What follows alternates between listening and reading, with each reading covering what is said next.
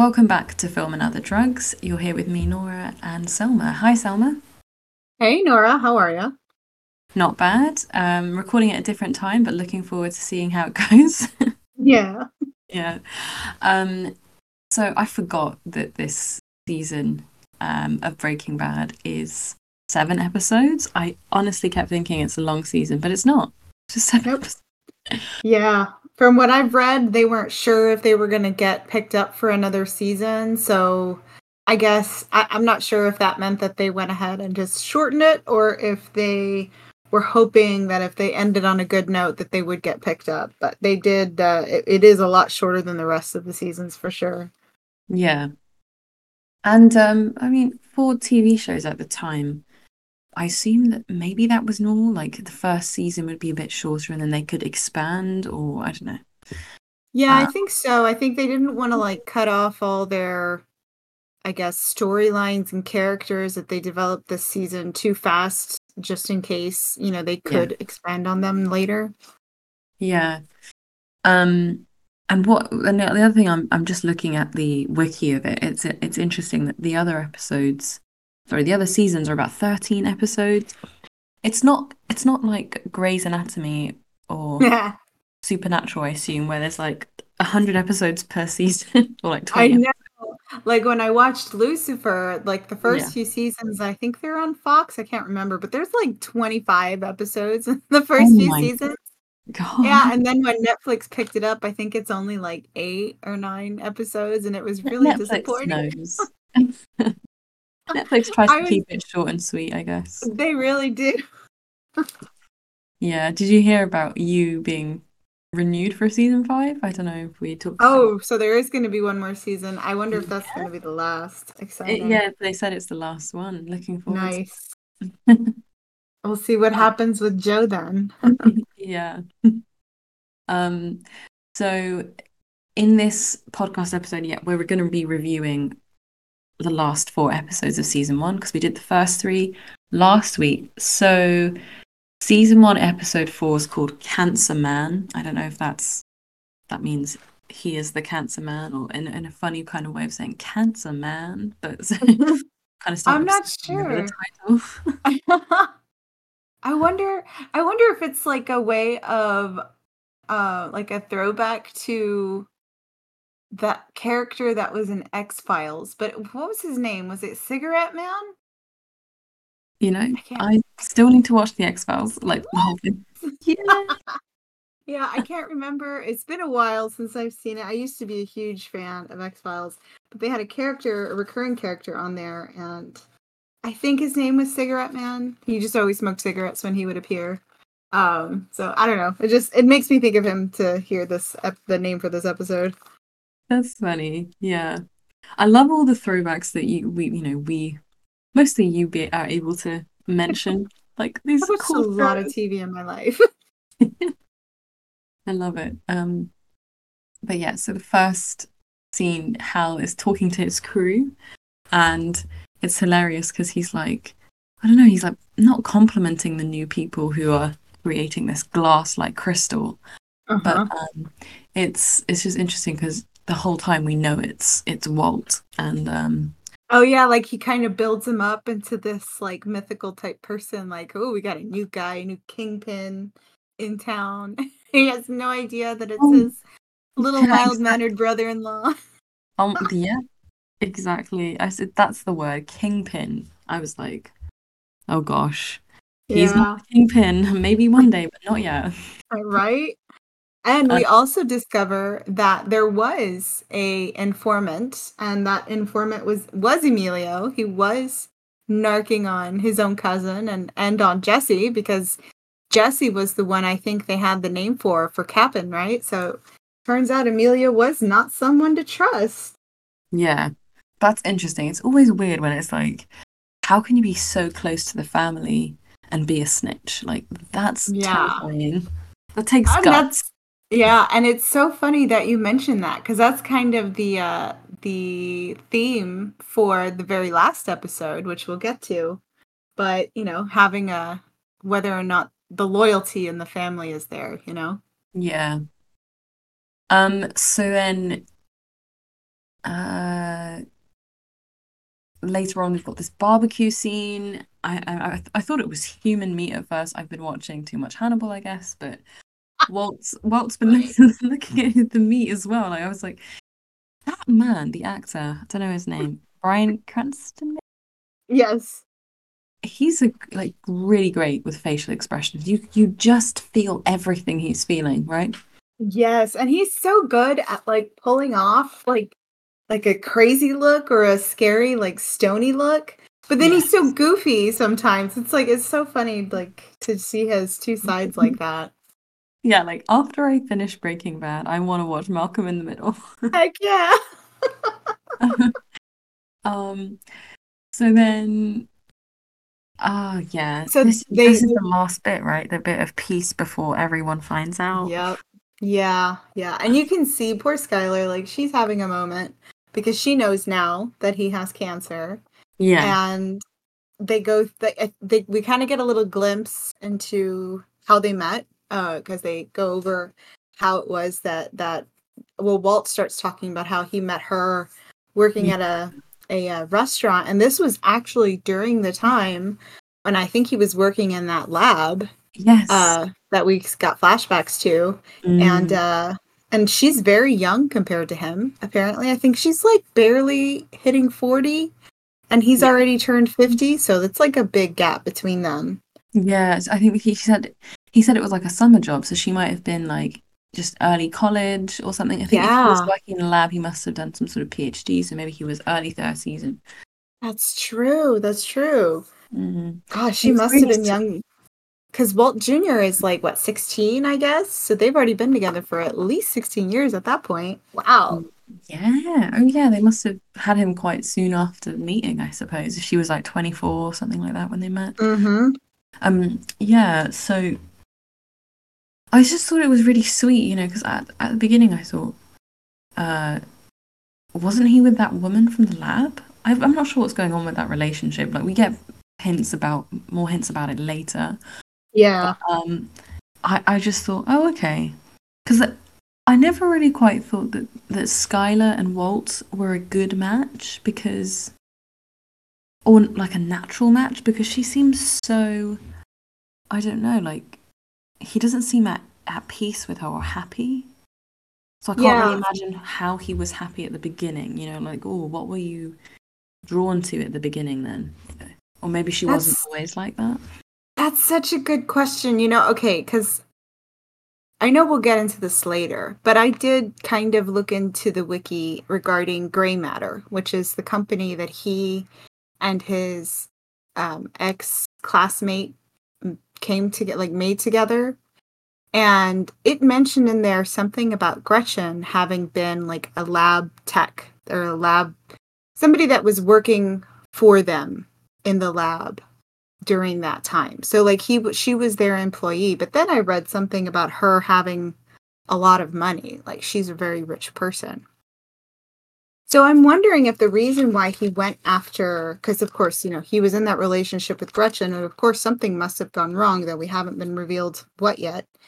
But when he goes after Skyler and we know how uh Walt is kind of very egotistic, right? And so it just makes me wonder if he went for her or if he liked her because of how young she was and because they weren't alike and they didn't they weren't in the same circles like maybe there was something that happened there amongst his peers that made him want to look outside of the group for someone to be connected to you know what that I'm makes saying? Sense. Yeah, no, no, yeah, that makes sense. It's um, I've I've sort of seen that in my own life as well. Like people do do that sometimes. Like, you don't want to date someone from your field. You kind of want to, yeah, you want to go yeah. out there, out of that box, kind of thing. Because you don't want to like shit where you eat or like be yeah. home. yeah, you get burned one time, and then after that, you're like, nope, never gonna date somebody from work ever again. Uh, yeah so maybe he was just looking for somebody that was his opposite. And maybe at the time mm. it worked. Yeah. But it doesn't seem to work so well right now, at least from this perspective. yes. Yeah.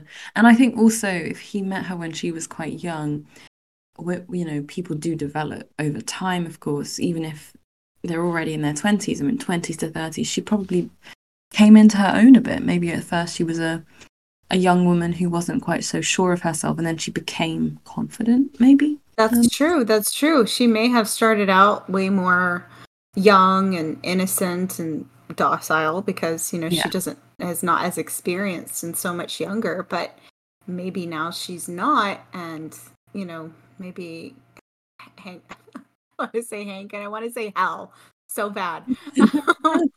but maybe Walt yeah. isn't so comfortable with her uh, new way of being.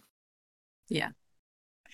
Um, and speaking of names, I um, I, I realized that when I was looking at Walt in his more um, drug dealer sort of whatever meth, what is it? May they're making meth, something like that.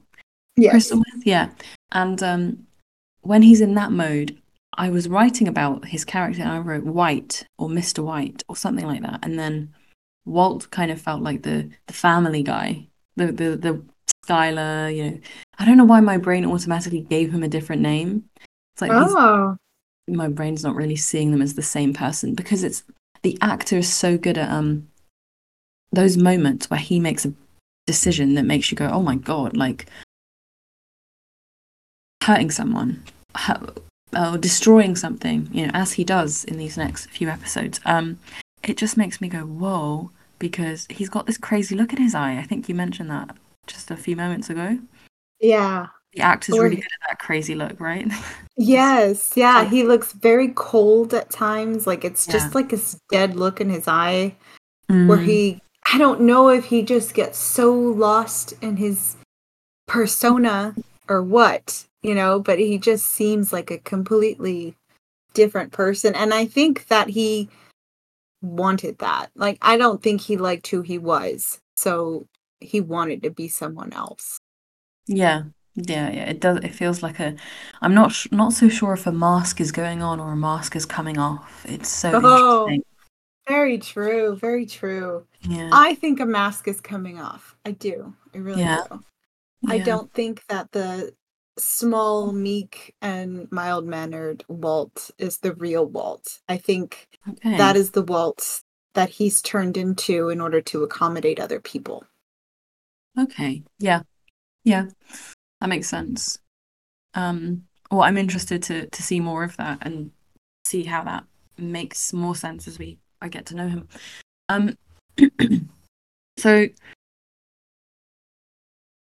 uh what's what's good the next scene back there you know Hal is being kind of macho uh Skyler cries oh I wrote that and then um, oh yeah, because he offers. Yeah. yeah. Go ahead. No, no, Walt Jr. kind of walks off or something, and then it's just they're talking about it as couples, and Skyler's really enforcing this whole like Karen out. She's Karen Karening out, like, oh, it was the company from like 20 years ago, and like, you know, we need to we need someone to blame because that's what she's what she does best. Blame. Get oh, angry. Oh, that's right. Yeah, she's looking for a reason. She's trying to reason yeah. with the situation, trying to find some sort of something to hold on to to like try to make sense of what's happening in her life. And like right away Hank tries to like say, you know, I'll be there, I'll help you, I'll take care of your family. But did you see the way that Walt's oh, just yeah. kind of bristled at the thought of someone oh. else taking care of his family? Okay, I'm glad you mentioned it because sometimes the like he has micro expressions where I'm like, was that is he angry? Is he did he is that real? Um, yeah, yeah. I saw that as well. I was like, huh.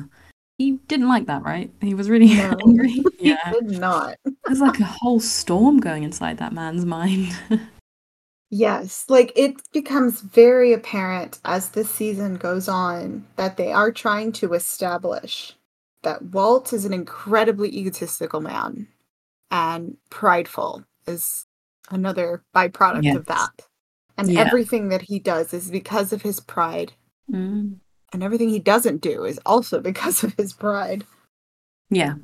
He has so many he, he ends up having so many secrets and he just he's trying to keep up a certain appearance and you think he's this mild mannered guy, but he's not. Like you said, that's not the real him, and um, it shows through how proud he is and how he doesn't accept help, how he's not willing to go. Oh, thank you so much. You know, yeah, let's thank you for the money or whatever it is. It's it's really interesting.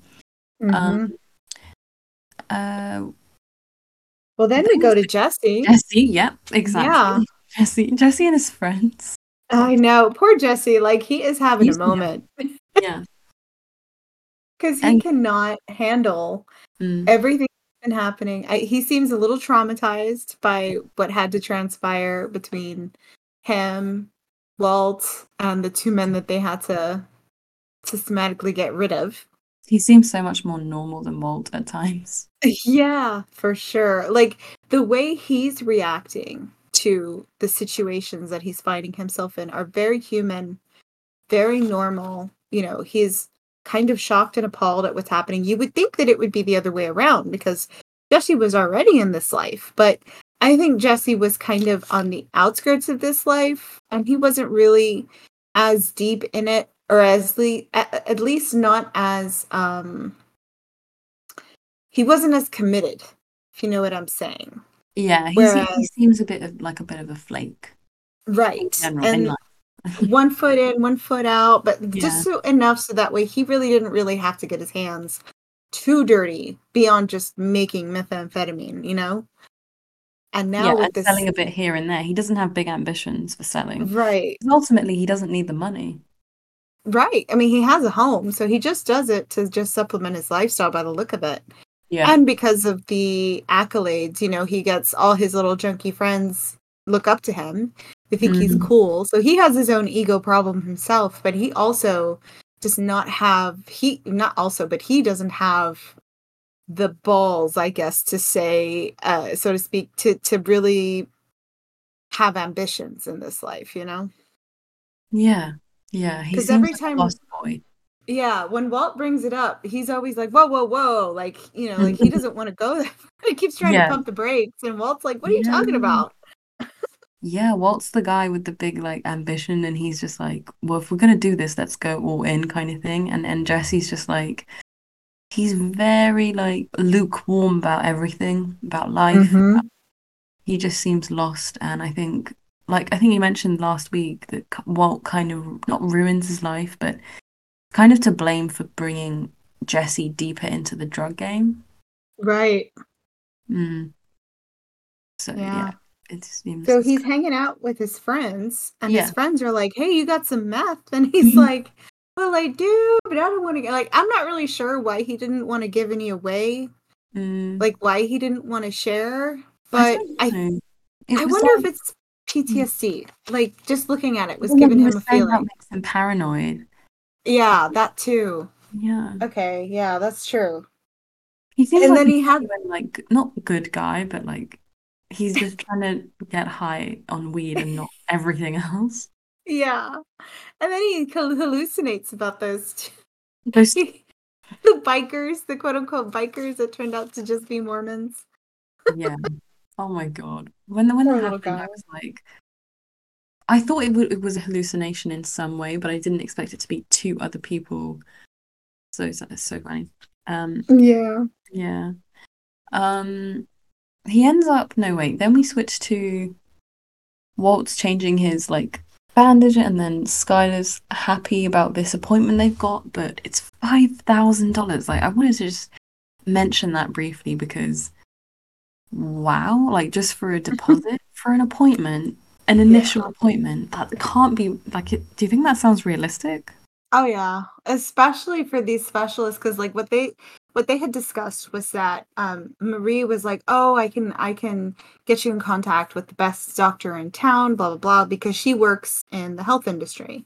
I think she's like a radiologist. And so um the doctor they go to see is like top of the line uh, a specialist in the field and probably a lot of people come from the state to see him so that means he can basically decide how much he thinks his work is worth right so if that doctor happens to be in your um, hmo which they mention in the show this is something that uh, the Clintons brought into the country, I think, in the late 90s uh, during Clinton's uh, presidency.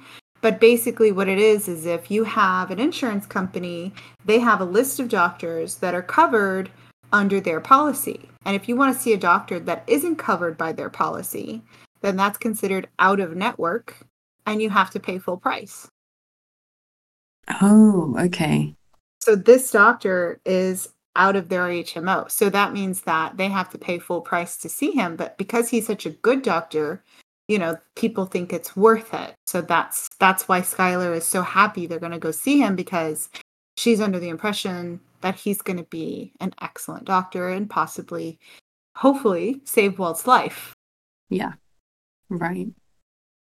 Um, he ends up taking some cash from the baby room. That was funny.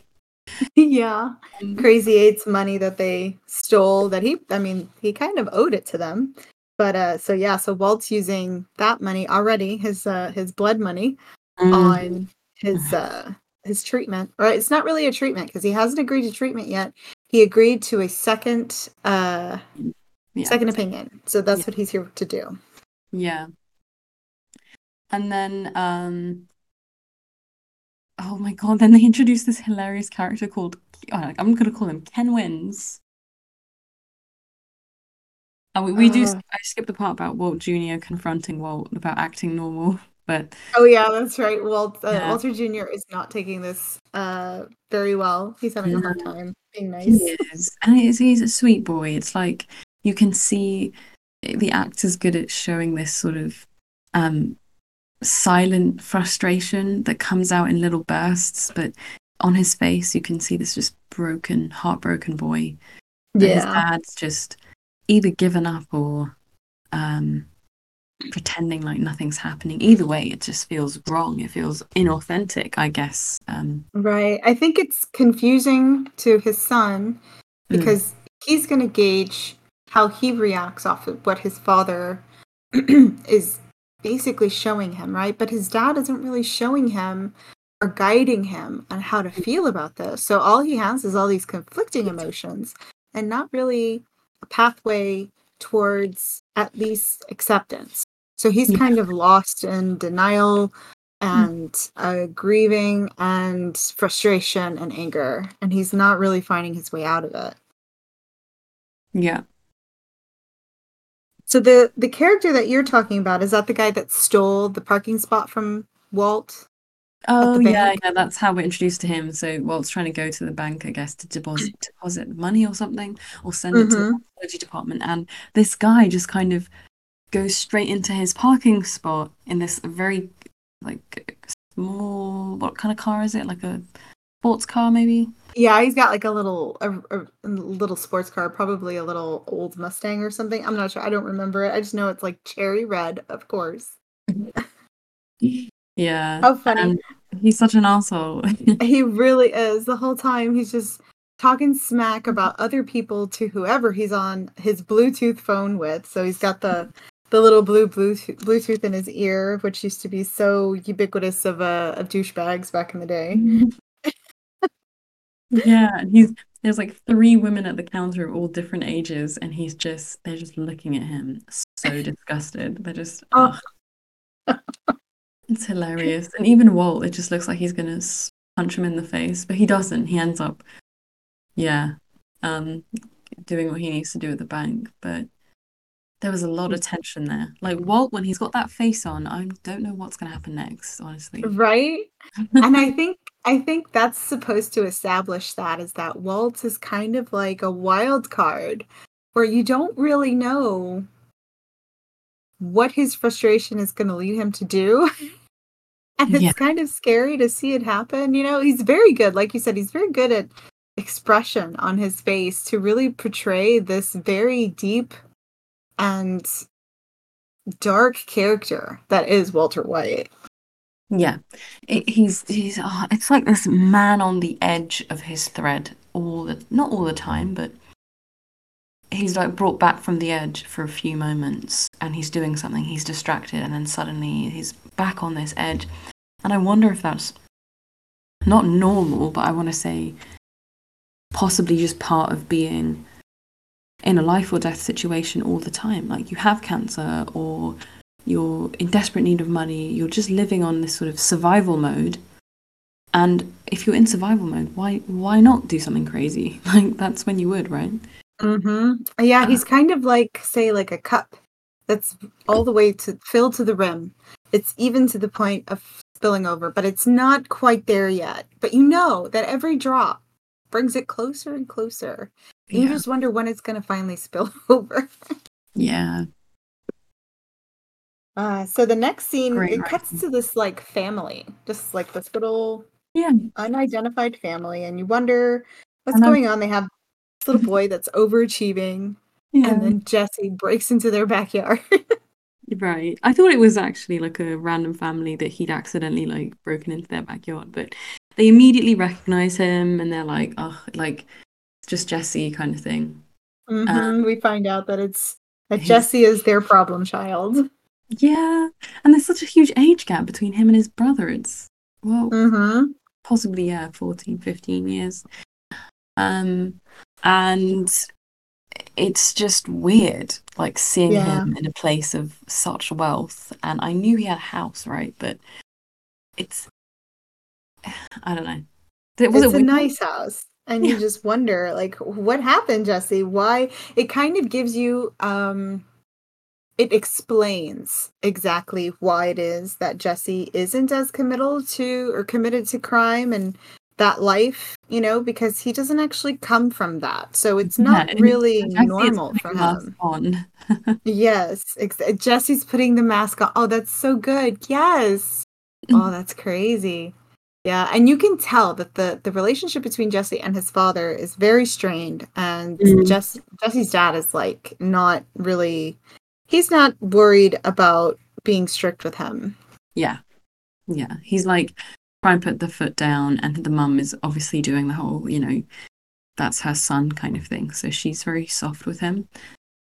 Um and and it's, it's interesting because it's not like they're ignoring the, the main child. They're talking about not the main child, the the the younger one. Um they are Mhm. talking about music and instruments and stuff, but it doesn't feel passionate the way they they seem intensely connected to to Jesse, and that's because Jesse's got things going on that drives them crazy. Whereas the, the Right. kid is like the one that you're not worried about, the one that you don't really care to sort of invest all your emotions in. You're like, yeah, yeah, you're doing the right thing. That's good. And like it's so, so monotone the way they were talking about the teacher and are they giving you feedback? Yes, feedback is good. And it's like, oh my god, where's the love? Mm, yeah it you can tell that they are mm. a family that is stretched thin mm. emotionally because Yeah. of the one child that is just Um, taking all of that attention away yeah, to the point where they have none left to really give to the other child and the child is doing everything in his power to get the family's attention but the Yeah. good attention you know because he wants to set himself apart from his bad brother. But unfortunately it's not enough you know and and it really wears on the on the younger or the less problematic child to have one sibling who is just monopolizing all of Mm, the attention of the parent that is you know because they can only do so much. Yeah, yeah, that's true. Um, I think I've lost my note here. What what what happens next? Uh, well we cut over to walter jr and he seems Hmm. to actually want to spend more time with his dad and walter walt seems pretty surprised by that at least he Yeah. did to me he's like wow okay sure yeah we can i think he i think he decides to ride with his dad to school or something like that but walter's pleasantly surprised so that does show me that the son has been pulling away even before walter got sick yeah, that's true. Yeah, they um, I don't know. They they don't seem like a a father son duo to me. It just it just feels like they've been, like you said, separated for a while in some way, just distant from each other. right Um, i don't think that they have a lot in common they don't yeah, like the same stuff they're not interested in the same um subjects or Mhm. they don't have the same interests and I think there's a wide gulf between Walt and Walter Jr., unfortunately. Yeah, yeah and, and Walt, though he is a teacher and he has these mentor like um, traits when he talks to Jesse, he doesn't seem, he doesn't give dad vibes in the same way that like Hank does, even though Hank doesn't have kids. Do, do you feel that as well, maybe? I do. I don't think Walt is a very, he's not the kind of person who is warm to children in a fatherly way. I don't think he has it in him. And I think that that's part of it. And I think Jesse kind of gravitates. I I think what they're trying to show us with these different scenes that they keep cutting to and from uh, is you've got the relationship between Walt and Walter Jr.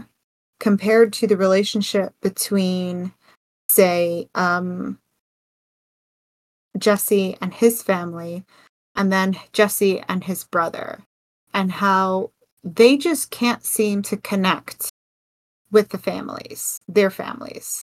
And they both just seem like they're on the outside looking in for both of their families. So I think what they're establishing is that these two men have more in common than they know, you know? Yeah, I do see that. Um, it is. It does remind me a bit of Hannibal and Will in a way. They both Yeah. can't really connect with society, um, but they can connect more with each other. And it's almost like they give each other a second chance at family. You know, like Right. you've spent so long with your family, you kind of sometimes feel like can't undo what you've done. And they've just pigeonholed you into a role. I mean, Skyler sees Walt a certain way, so does Hank, so does Hank's, um, so does Marie. But even though when Jesse meets Walt, he kind of pigeons pigeonholes him as like Mr. White, you know. Yeah, he sees him as his teacher. He's not letting, he's not in any way emotionally capable yet of, I Mm. think, letting anybody in. Yeah. I think he's very, what's the word, defensive, like all the time, especially with authority figures. Yes. Yeah, definitely. Um, I feel like they they both feel this ability to reinvent themselves with each other. Um, they kind of have a history, they know each other, but at the same time, there's this sense of you're doing this thing, this crazy thing with me, and so I can't really define you. Right. And at this point, Mm. Yeah. they're kind of, I think they had decided that they weren't Mm. going, like, after they killed Emilio and Krazy-8 and they got rid of the bodies, I think they had come to the conclusion or the agreement that they weren't going to see each other anymore and they wanted nothing to do with one another. Yes, that's correct. Yeah. And so they just, at this point, like, they're trying to find themselves in their normal lives again. Like, they just went through this traumatic experience together. And right now, I don't think either of them can think of the other without feeling that trauma again. So there, it, it seems like both of them are like trying really hard to reintegrate to their lives the way they used to know them. You know what I mean? No, no, that makes sense. They they definitely seem to have a trigger response when they see each other, kind of like, you know, oh, yeah, trauma response. Um, I went through this thing with you. Therefore, if I see you again, I'm going to remember that I did this thing. Um, Yep. Yeah. So But it so happens that Jesse's Mm. little junkie friends were able to sell a lot of the, or not a lot, but they sold some of the meth that he shared with them. Yes. And they're like, hey, we want to get some more of that stuff. Actually, they didn't sell any. It was one of his friends was calling him to let Jesse know, hey, that stuff we did the other day was really great. And I've got some people that want to buy some. Could you get me some? Because I'd really like to sell some to these people. So Jesse does. He sells the rest of what they had made, what he and Walt had made. And yes, so Jesse comes to Walt's house and he gives him his his half of the money basically Mhm. from that cook. yeah, And uh and he asks him if he wants to cook again cuz you know Jesse's like, "Hey, that's good money." yeah. And Walt is absolutely like, "Absolutely not. I will not. Get out of my but he did take that money. It was such a like trigger type response. He was so Mhm. mad. He was almost offended that this like trash piece of garbage, like human being showed up at his house. I even noticed, I wrote down, the pool is full. What? Oh yeah. They did. He did fix up his backyard. I think he fixed it up for that um cookout that they had, right? Oh yeah, yeah. But he Um, must have had the money to do it because I don't think he did before. hmm Yeah. Yeah. So that was the end of episode 4 and episode 5 it's even more of that, which I really Yes. love this episode. This episode we is so did sort of good. just slightly miss the um What happened? little little bro has marijuana. Oh yeah, yeah. So it turns out that uh, the weird. maid found weed in Jesse's little brother's room, Yeah. And the And Jesse parents took the hit, but Yeah. oh, the parents completely blame Jesse and kick him out. So you know, he mm-hmm. it seemed like he was trying to reestablish himself in that in that you know He was son yeah, role, yeah. and it turns out you know that the little brother's like, "Thanks for not narking on me," and he's like, "Yeah, whatever." And he doesn't give it back to him. He's like, "This is skunk weed anyway." I was. It Poor was so kid. weird seeing that that scene. I was like, "This kid, this actor who's playing the kid, just looks so young. This unbelievable that he has weed." But then I'm like, but then also he's this crazy, talented, intelligent kid who probably would be able to find weed. So, Yeah, it's probably super easy for him to get it at school. But Mm, still you know coming by the money well you know maybe his parents do they they do seem well off so he probably is a good enough kid that he's getting like some sort of regular allowance so he's able to buy himself more.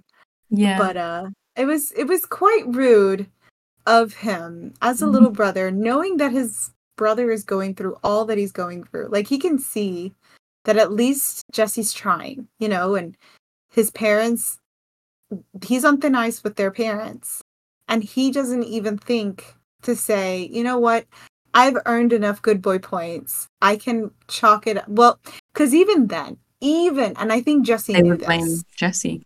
yeah they would say it was his influence or that he brought it to him or that Yeah. he encouraged him somehow like it wouldn't They have mattered seem like the type of parents who would be like, "Is there anything that we did?" right yeah. isn't that true? Yeah i mean you've got two kids with drug problems. So maybe you're doing something wrong.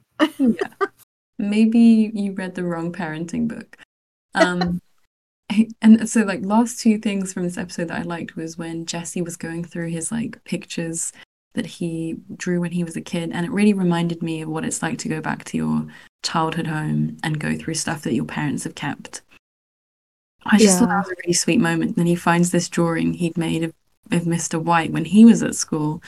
And I was just like, I love when they pepper these little bits of uh, Walt and Jesse's previous relationship. It's almost like it was another life, you know? yeah Walt was probably a lot younger. Uh, Jesse making fun of him, whatever, as a teacher. He- you know, this this show is creating this relationship that just very rarely happens. I mean, I know my I had a friend who um, ended up becoming friends with his teacher when he grew, uh, grew up. So he was this uh, uh, I, I don't want to go into it too much, but it was just weird. You know, it's like, what do you mean you're now friends with your teacher from when you were at school? And it's just, it's just like you know, Jesse and Walt. I mean, they're not friends, but it's just this having a relationship twenty years on.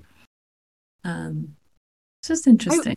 I was Yeah. just wondering. I'm like, I don't know how old Jesse is. I assume he's got to be under 25. I'm thinking he's like 23, maybe 24. Yeah. That means he's at least five to six years out of uh, Walt's class. So oh it's yeah, been it's been about that long, you know, Yeah. if not less, since Walt has seen him, and i- Mm. in the sense of a student, you know. So I'm Mhm. sure it's still it's still kind of fresh for her for Walt, and I think that's why it's so hard for Walt Yeah. to to like not not trust him, but to respect Jesse because he sees him as a student, you know. Yeah, that's the thing that kind of frustrates me. He he um they're doing something which kind of makes them partners, right? Partners in crime. Mhm.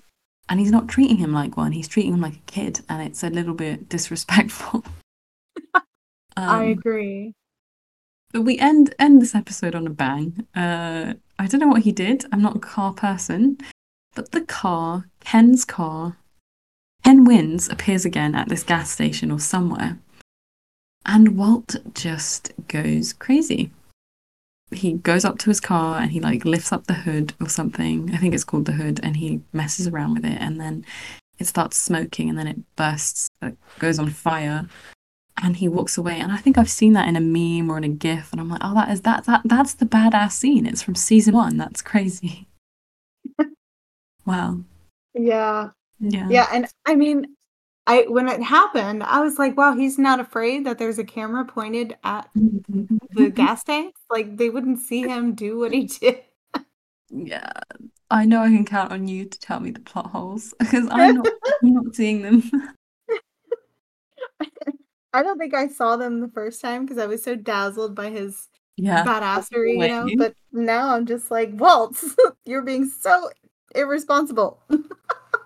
yeah, I'm sure. Like looking back on the show, like it's, watching it all, you're kind of seeing every risk he took, Yeah. whether it's the leaving the gas mask or the thing. Because I don't know what happens exactly, but I assume maybe there's some Easter eggs or something. I'm not sure. Maybe. There's a lot of Easter eggs that you won't know until you ha- until you watch it again for Yeah. sure. There's Okay. a lot of those. And there's a whole lot of not metaphor, but it's like smaller and more wholesome versions of situations that will come later that are hmm. way bigger. But it's the same premise or it's the same idea of like a same kind of decision that needs to be made just on a much grander scale or with more at risk kind of thing you know so it's very interesting to see these again and like see it and it's like oh i understand now like in the the the very last episode there's several of those that i caught so i'll get into them when we get there for sure Okay, cool. Um, but yes, now I'm ready for the next. I think the next Oh, episode, episode so five. episode five Right. yes Yes. So we find. Jesse trying to go on the straight and narrow. He's not with his parents anymore, so he's looking for a job. And He looks I'm so not really. young in like a suit. He looks small. Like he looks. Um, you can tell how immature he actually is when he tries. You know. yeah. He's like, It's- oh, you know, I can, I can sell really well, and he's like, curricu- um, what's it called? Something CV, and he's like, it's actually. I was uh, like, curriculum vitae or something Yeah. like that. Yeah. oh my goodness, for someone who comes from money, like, how do you not know these things? It's crazy. Yeah. But I think I think-. I think well, it could be that, or it could also be where the parents are at fault for this because I feel like they're making the same kind of mistake except in a different way with the two sons.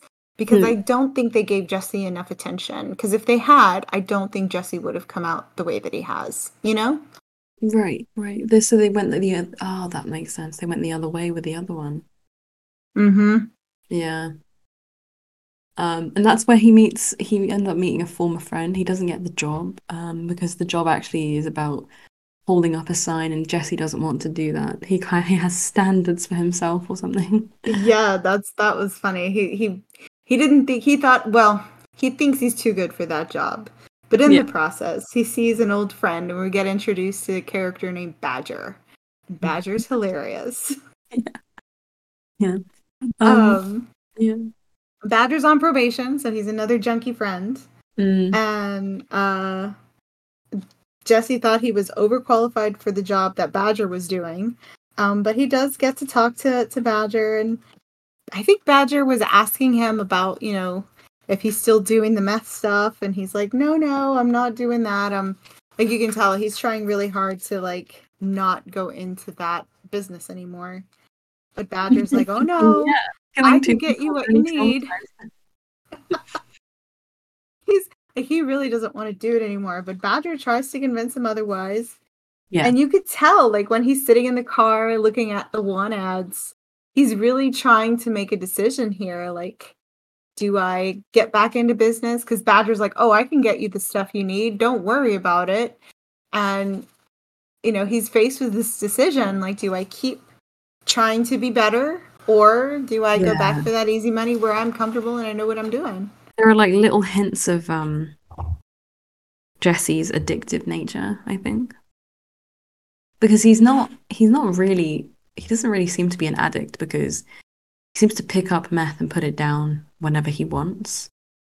But there is this sense of he uh he gives in to peer pressure too easily maybe. He is very easily influenced. Yeah. That's what it seems like. And it seems, oh my God, I don't know. I kind of see this like innocent quality about him. And it's like he just wants to be liked. And like when his Yeah. junkie friends in the previous episode were like, oh, do you have this? And he was like, no. And they were like, well, okay, we'll, we'll just go then. And then he was like, no, no, I'm joking. I'm joking. It just, it just felt like, oh, he's one of those people who he just wants to be loved wants to connect i think He wants acceptance. yeah. and i think that's probably gonna that's maybe his downfall because yeah I think he also has like he has a lack of conviction yeah for himself. You know, he doesn't really know who he stand up for is. himself. So he can't he can't really stand up for himself because he doesn't know who he is, you know? And I think that makes it harder for him to like uphold his boundaries. You know, he'll say, No, I'm not gonna do math. All right, fine, I'll do it. No, I don't want to give you guys math. All right, here's some math. No, uh well, I don't want to cook. Fine, let's cook again. Like he just he Mm, can't really stick to his own boundaries that he keeps trying to put up but there's just it, it- it's it's like they're made of paper you know and not stone. i feel that yeah it sucks um i then there are this oh we we go back to walt right? With the party and elliot elliot's birthday? Oh that's right. They're on their way to a birthday party for elliot who is his old um, lab. lab partner business partner. Yeah, we get a bit more about Walt's backstory, which I liked. I was like, Jesus, that fall was hard, hey? yeah I, I thought it was interesting you know he goes to this party he gets a lot of credit while he's there i mean people are introducing him as not like a nobody and nobody's ignoring him yeah. they're all like hey look this is the other half of gray Mhm. matter Mm. you know he he could do this and he solved this problem for us and you know Hmm. all these things so he he was given lots of fodder Like- for his pride and ego Yeah, he was, but there is this like, I don't know. I kind of got a little sense that they were doing it out, not out of pity, but it felt, it didn't feel. It felt like, oh yeah, this guy, like as if they were like talking about him as if he was dead in a way. So I feel you. I think I think that's the impression that we're supposed to get if we are looking at this from Walt's perspective. Because I think that we are, you know, I think we are supposed to be looking at everything through Walt's lens, so to speak. But if we step back, I think that it's supposed to be that way because of because of Walt's ego. And oh, yes, I don't think you're saying. like he Mhm. can't um what's the word he can't accept that people do respect him or that they do uh feel that he's good at what he does or that he was uh, an integral part of the company i think he is kind of seeing everything through this lens of they pity me. Like he doesn't have confidence in himself in this realm. I I think, think I think it's a mixture of not having confidence and a mixture of having too much attachment to the man he was and that ego Mm-hmm. hasn't really gone because he's holding himself to a certain standard and if he if he kind of reach that level of acceptance about the way life went and stuff like that, he may have he may even be able to joke about where he's at right now or say, you know, I'm not I'm I'm doing this now.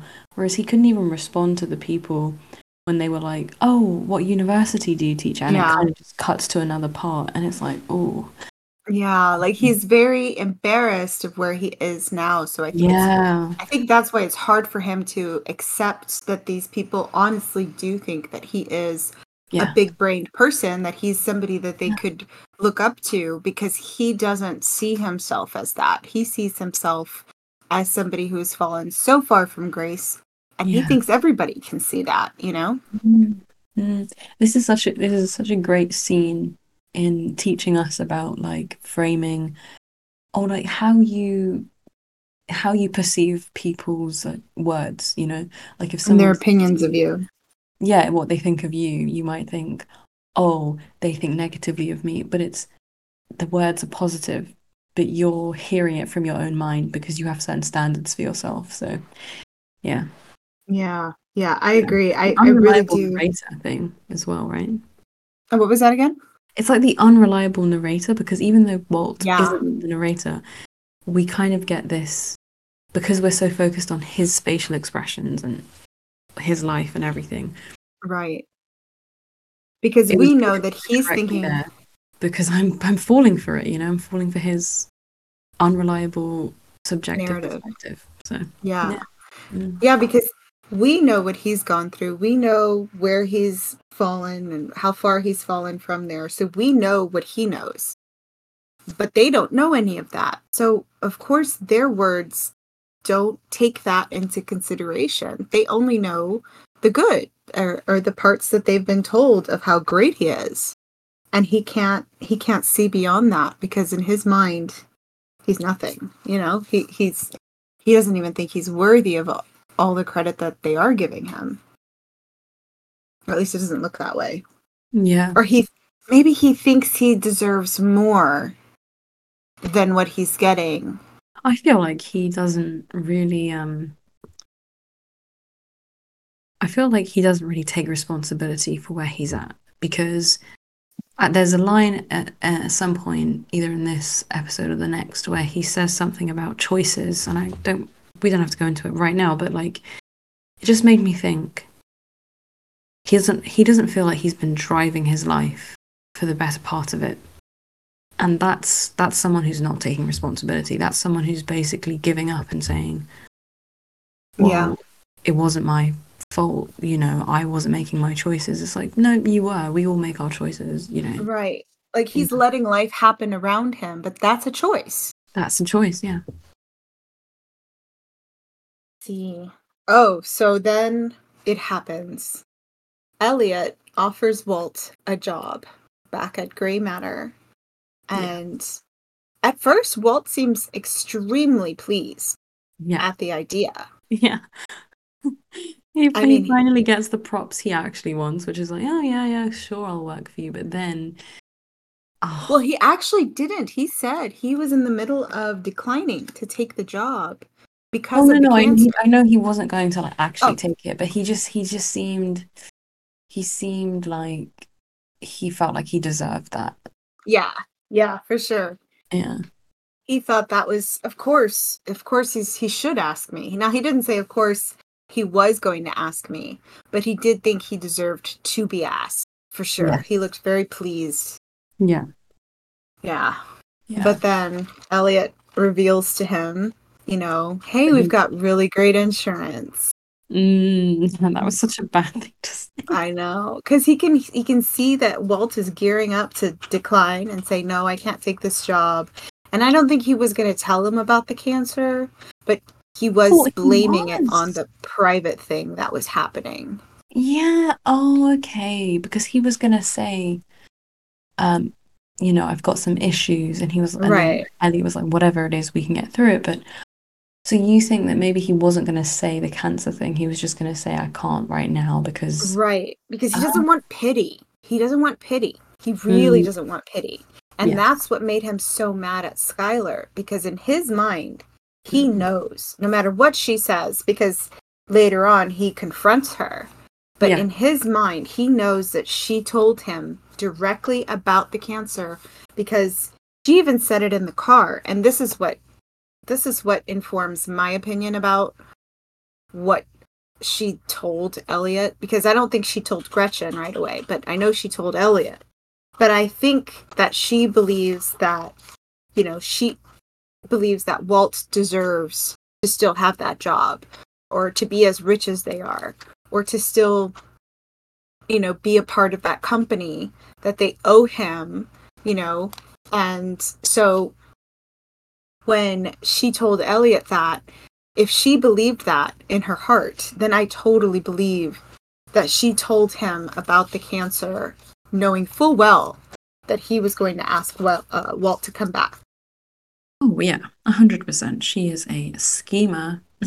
yes And I think- that really upset Walt's ego because he Yeah. has no control over his own private personal situations no thanks Yeah. to her she she is basically his um I don't know personal assistant slash uh what's that thing manager. I mean he he de- he don't genuinely doesn't really feel like he's in control of anything when it comes Right. to the family home. And it's just now it's too far because it's his life, it's his cancer, it's his, it's Yeah. not hers, and she is taking it so you know, this is our thing, everything is our thing. And, and he's just like, no, i'm the only one dying here yeah, my private information. yeah Um, and I can see it from her perspective as well because she's like, no, this affects everyone. yeah because in a way her life is ending as well not the same way but the life she has with him and he he really can't see it that way because he is very selfish i mean he's very self-centered i think Yeah. in a way he would disagree you know because he's doing all this for them but is he Yeah, that's You actually in my notes. I wrote the question something like, uh, "Do you uh, to ask you? Do you think it's selfish, especially after the the intervention thing?" happens? Yeah. You know, there was there's something about Elliot and Gretchen that I think is is supposed to be their plot device, I guess, is that they are Walt's Achilles heel. Like that is where you can hurt him by either bringing that up or telling them anything about him or just just anything having to do with that part of his life or those people I think is, is super sensitive for him. So her having done this was very um hurtful to his ego because it was like the only place or the only people that still had the kind of respect he thought he deserved. You see what I'm saying? Does that make sense? You know, yeah, it makes sense. It's um, it seems like this first season of this show is definitely focused on not not so much breaking down his ego because it seems like every time someone attempts to do so, even inadvertently, he finds a way to slip away, protect it, build it back up, be the man, you know, be angry. But I assume at some point in this series they're going to utterly destroy his ego. At least I hope so. Because that's part of the hero's journey. Right. Yeah. So I, it, it happens. It does. It's uh it's intense. You'll find out. okay. Um but yeah, So- he he just he just uh, tells her off in the car. Mm-hmm. They spend the Um, whole next day not speaking, and Walter Jr. can feel the tension. Mm-hmm. yeah, he doesn't even And- go with him and he's like, I'm just taking the bus. yeah, like they're once again, you know, they, at one point they were close, and now they're so Yeah. far apart again. Um, I think it's because they realize that he, he still got the same results from the second opinion at the doctor. So I Yeah. think that they're kind of reacting to the fact that Walt still does not want treatment at this point. Yes, and I think that's why she stages the intervention. Mhm. Um, Yep. And Well, just yeah, I mean, Go ahead, yeah.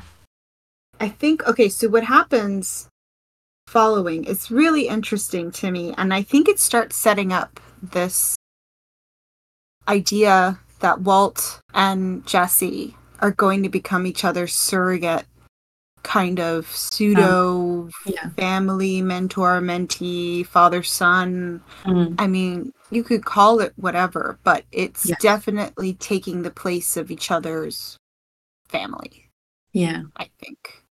Mhm. Because in the next few scenes, we see Badger, uh, the new character, and Jesse going over all the um, chemistry supplies that they have to cook with. And Jesse is so excited about showing off the knowledge that he learned from Walt. It's so sweet. I love It that. It really scene. is. And it like And it's such a testament. science. He doesn't say it's art this time. Right. You know, it's like this is it's basic science. He says it, I think. um, but it's it's crazy to know that, you know, it's not like he stood there and took notes. He really did absorb all the information Walt gave Yeah. him and he took it in and committed it to memory. Now he knows, you know, but it's still not as good as we find out later. Mm, yeah, it's this like cloudy batch, and he chucks it out, and I'm like, wow, Jesse has standards now. Like this is a he's like becoming Walt. It's amazing. It's like you can they really are setting it up to where I think Jesse kind of he he really took it to heart what Walt taught him about what he, you know, apparently really loves to do, which is make meth. Yeah, he was like, apply yourself, and he. It's almost like he took that paper that he saw in his childhood home from the old Mr. White who had marked his work, and taken it to heart again. That's true. Yeah. That is true. So in the next scene we see Walter Jr. getting into some trouble. Yep, trying to buy liquor. Yeah, he's he tries to get an undercover cop to buy him beer, so he gets in trouble. Yeah. And the cop tells him, "Hey, uh, look, I don't want to do any paperwork. Call your dad to come get you." But he doesn't call his dad. He calls Hank. Mhm. when they pan over to Hank, I was like, oh goodness. Um, Yeah. But it was really sweet of Hank to think of Walt. Yes. And it was one of the first things he mentions to Walter Jr. Like, why did you call me? What is your dad gonna think? Yeah, I feel like Hank's been a better uncle and friend um, since he found out about Walt. Before he used to kind of, you know, rag on him a little bit more about the whole man thing, but um, uh, it seems that he knows that now that Walt's n- days are numbered, he needs to spend them with his son. Yeah. Um, I think he he really considers other people. He's he honestly he really is a considerate person, you know, when you boil it down. And he even I think he even tells Skyler not to tell Walt about what happened because he doesn't want him to feel hurt that Walter Jr. called him and not not his dad. Yeah. Mm, yeah, he, is good. He's I, I like him a little bit better in these episodes. Yeah, yeah. And of Even course Marie. Skyler decides, huh? Go ahead. Even Marie. Marie is uh Yeah, Marie is an interesting one. She really is a very interesting character in this whole show. Like you will see she's kind of uh is it here when they do the the in, the intervention scene is so telling. Like it's really awesome character reads for all of them. You know what I mean? Cuz like you can see where cuz you were saying before Skyler and Hank or not Hank, I'm sorry, Waltz don't seem to fit. But then Hank and Marie, they also don't fit, but it's on like a lower level. But if you really divide them up, Skyler and Hank have a whole lot more in common. And yeah. Walt and Marie are actually very similar. Mm, are you hinting at something? Do they swap partners? I can tell you right now, no, they don't. Okay. uh, Um, but Skyler okay. unfortunately decides that she's uh, she needs to get this intervention going, and she once again wants to get other people involved because she can't stand on her own. Like she I feel like she refuses to give Walt any kind of consideration and she won't do it by herself either. Like I don't know, it's just She has to put- use people around him to trip to guilt trip him. And yes. I mean, she's she's attempted to do so on her own, but when it's not enough, she's got reinforcements now, and it's an ambush. It's not an intervention. Or maybe an intervention is an ambush. I don't know. It it all depends on what side of the intervention you're on, I think. yeah. Um Uh, I thought it was very interesting that they interspersed the, these scenes, um, the intervention scenes and the scenes with Jesse cooking and him Mm. not being happy with the cook. You know, him and, and Badger having such a hard time. Yeah. Um, to the point where they fight. Jesse leaves him in the in the desert, you know. mhm. Um but in that in those moments, that's when they're having the intervention with um with Walt. And it was very telling to hear all their supposed reasons that they think Walt should get treatment. And then Marie's like, you know what? You're right. You don't have to. I got so mad. She's so chaotic. Like even down to her like stealing and stuff. I realize now that she acts straight edge, but she's actually super chaotic, and I actually think she's kind of funny. She's hilarious and like unhinged. And so I'll wait. I'll wait till we get to that part. But what else do you want to talk about the intervention? Oh no no no yeah no it's just that like basically survive versus live. He wants to be able to make love, enjoy eating, going to work, and I think he's right. You know, it's just this. Mhm. But then I then I did have that question of is it selfish because um you're kind of welcoming death and And you're not fighting to live. yeah I mean imagine a partner just not want just being like yeah I'm cool with only spending another two years with you because ultimately they are kind of rejecting life rejecting love rejecting you as their partner as well and um uh you kind of wonder you know maybe Skyler would think am I not good enough me Walt Jr. and your newborn daughter not good enough to fight for Right. It's Yeah, it's- emotional, complex issue, I think. Yeah. This this part of the story, it always gets me real good because uh so so my dad died of cancer. Um Okay. but I wasn't born yet. My mom was six months pregnant with me when he Oh. died. Right. so it's very similar so Mhm. it's um it's difficult to watch but it helps me understand you know why my dad also was like i don't want any more of this treatment because it's hard i mean people get so sick from the treatment alone like Mhm. you could be sick with cancer and you won't feel much up until the very end you know but if you Mm. actually go through treatment, that's when you start feeling sick because the Yeah. chemo and the radiation is what makes you feel ill. That's funny. Like, uh, my, my we haven't spoken about this before, so this is a live sharing for the viewers. But yeah, no, my, my dad had cancer as well, um, uh, and went through the chemo and is in remission, or it's been a few years since remission, so I think okay now. But yeah, the the chemo part is terrifying.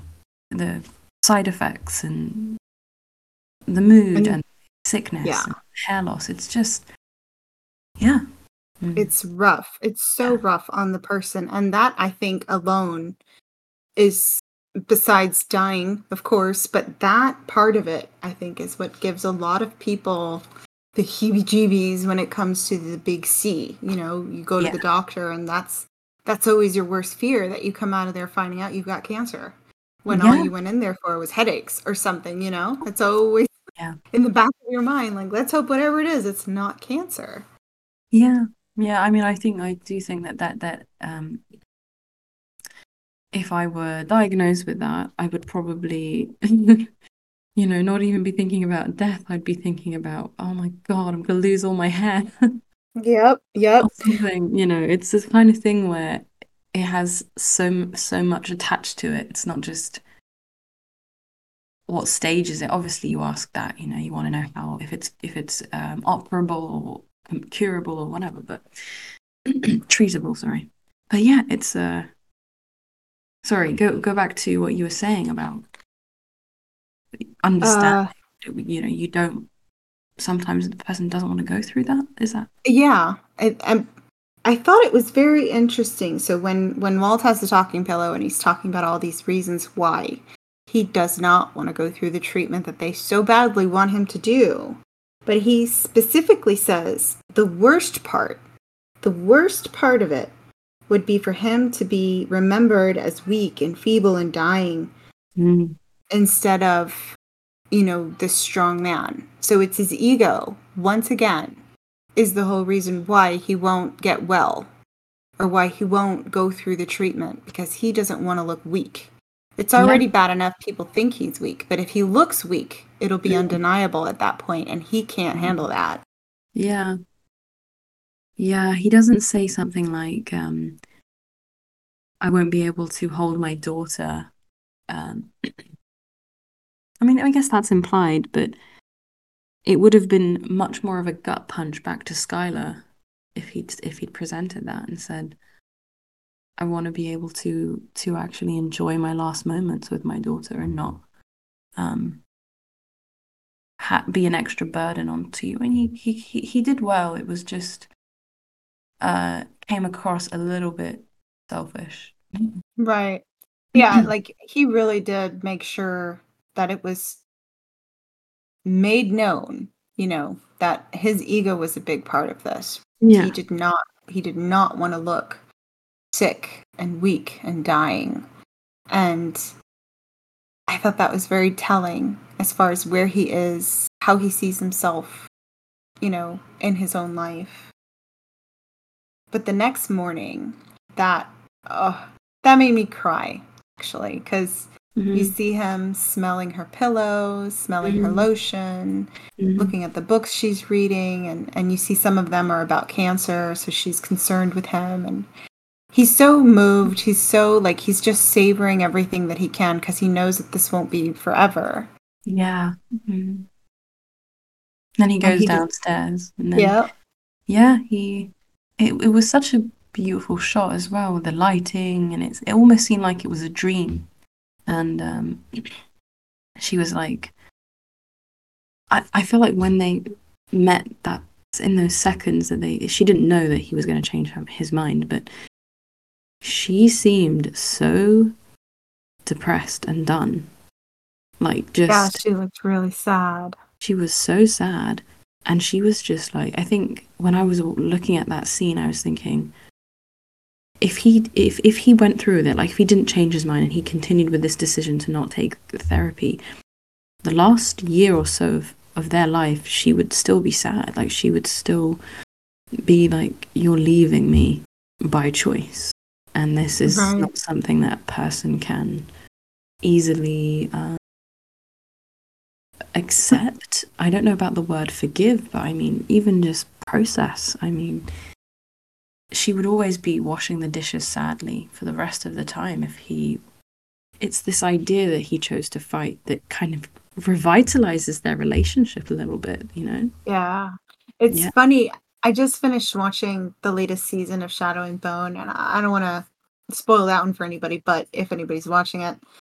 But there's this concept of of a type of magic that you use it but you don't know what the consequences of using it are. Because like um I heard this concept i think it's it's for science where it's like you know energy uh like you can't make matter out of nothing or something right so there's Yeah, always isn't like created or destroyed, it's just transformed. Exactly. So it's like he in this situation, in Walt's situation, you know, so he doesn't get treatment. So then he gets to keep all his energy. But that still creates there's still a price for that. And the price for that is what you're saying is that Skyler and Walter Jr. are going to bear the brunt of all the pain that he's deciding not to go through Instead, they will because they're going to be sad that these will be their last few years with him. And then when he dies, they'll have to live with not having him around and live with the pain and the sadness of missing him. Yeah. Yeah, that's so he- right. It's um maybe pain is energy Yes. as well. It's not created or destroyed, it's just moved. Right, right. And he would rather they have it than him. Yeah. and I that's- think that's what they were sad about. That's what they were angry about is that he was choosing that they feel all the hurt instead of the other way around. yeah. Mm. But it's like, what's fair, you know? Yeah, no, now that makes me think about the question in a different way. It's neither selfish nor selfless. It's it's just a choice. I mean, on the one hand, you, you know, Skyler and Walt Jr. might be sad, but they you you also feel they can't they they can't just be angry. They're also going to feel a bit guilty for wanting him to take the pain Yeah.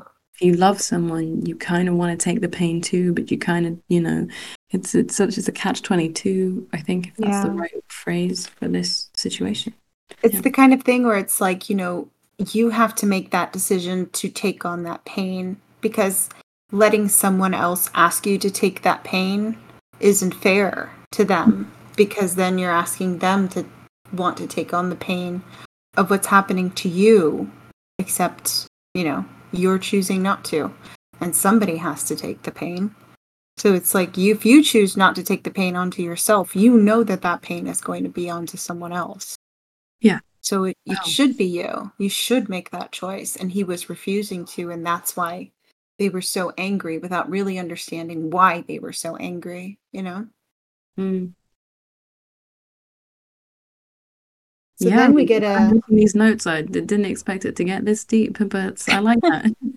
This is a really good episode. It's it's Yeah. very the first time I saw it, I was super moved because of my own personal experiences. right. and the stories that I heard from my mom. So I really, um, I really felt for Skyler, especially the Mhm. first time I watched the show. Uh, I could feel her pain, and I, oof, it was difficult to watch, honestly. But Mm. then afterwards, you know, you see it again, and it's very easy also to understand Walt and his kind of way of of thinking of it, you know, because he doesn't want to be hurt and he doesn't want to be sick. Um, but now that I've seen it for a third time, you know, I'm looking at both sides, and it's like, okay, nobody's really in the wrong here. Like, There's no Yeah. side to take, you know. Mm. Wow.